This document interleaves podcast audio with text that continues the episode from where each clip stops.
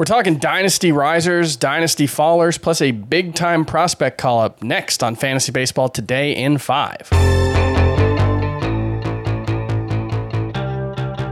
Welcome to FBT in 5. As always, make sure to follow and stream us on Spotify. Today's August 3rd, Tuesday. I am Chris Towers, joined by Scott White, and we're going to talk some Dynasty risers and fallers in a little bit.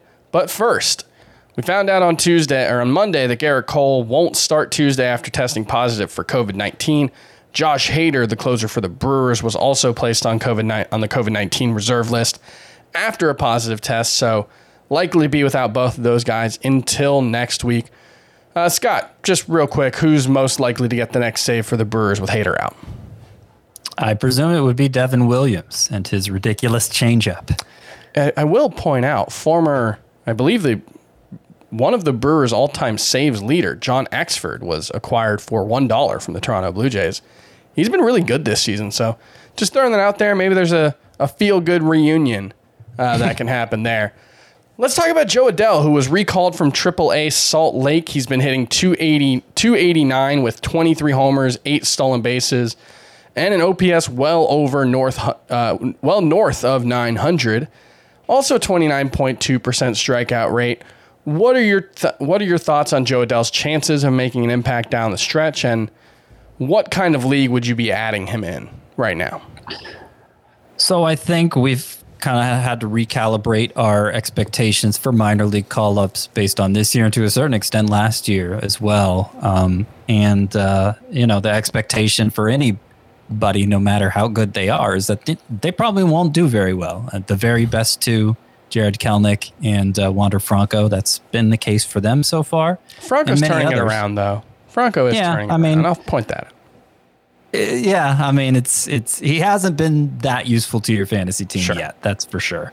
Um, Adell, you know, in addition to just that kind of league wide trend, he also was terrible when we saw him last year. Over forty yeah. percent strikeout rate in the majors. He was up for a long time too, and uh, that gives him, I think, an even bigger hurdle to clear than the average prospect call up, especially since he wasn't making contact at a particularly good rate in the minors. He had been hot last 25 games there 363 batting average, seven home runs, 1066 OPS, and the strikeout rate had gotten down to 24.5. Obviously, a lot of upside here. Five outfielder leagues, you have to take a flyer and hope for the best, but it's it's just a hope. All right, we'll talk about some uh, couple of dynasty risers and fallers in a minute, but first, for those of you with an eye on 2022, because frankly, I'm not sure we're going to see Adalberto Mondesi in 2021 Here's a pretty terrifying quote from Royals GM Dayton Moore. You can't we're learning we're going to have to manage his workloads in ways that may that he may not be a guy that plays more than 100 day games. We can count we can't count on him as an everyday player. That's about uh, shortstop Adalberto Mondesi. Currently on the IL with an oblique injury, has missed a ton of time going back to the minors. Where would you draft Adalberto Mondesi right now, knowing uh, for 2022 coming off of this statement from Dayton Moore?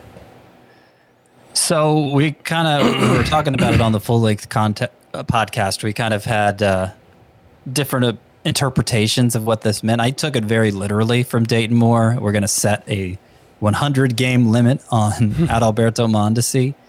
And this is all he's going to play so that we can keep him healthy. And Maybe that's what he means. You you pointed out that you know, eh, as long as he's playing and performing well and staying healthy, maybe they would loosen that, and it, it's more of a play it by ear situation.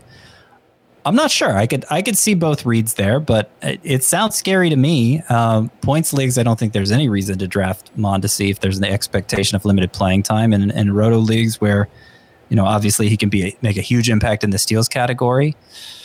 I would say he'd fall outside of the top 12 rounds, maybe. Yeah, that makes sense. All right, real quick. Obviously, Adalberto Mondesi falling in the dynasty outlook. Let's get a player who's rising in the dynasty risers. You can check out Scott's column on cbssports.com slash fantasy slash baseball for more. Yeah, Willy Adames is my pick here since joining the Brewers, batting 294 with 13 home runs and a 925 OPS. Sounds like amazing numbers. Uh, clearly he's been hot, but it's it doesn't seem like a hot streak when you look at the career home away splits. That's basically the player he was on the road during his entire time with the mm-hmm. Rays. We've learned he had trouble with the batter's eye at Tropicana Field.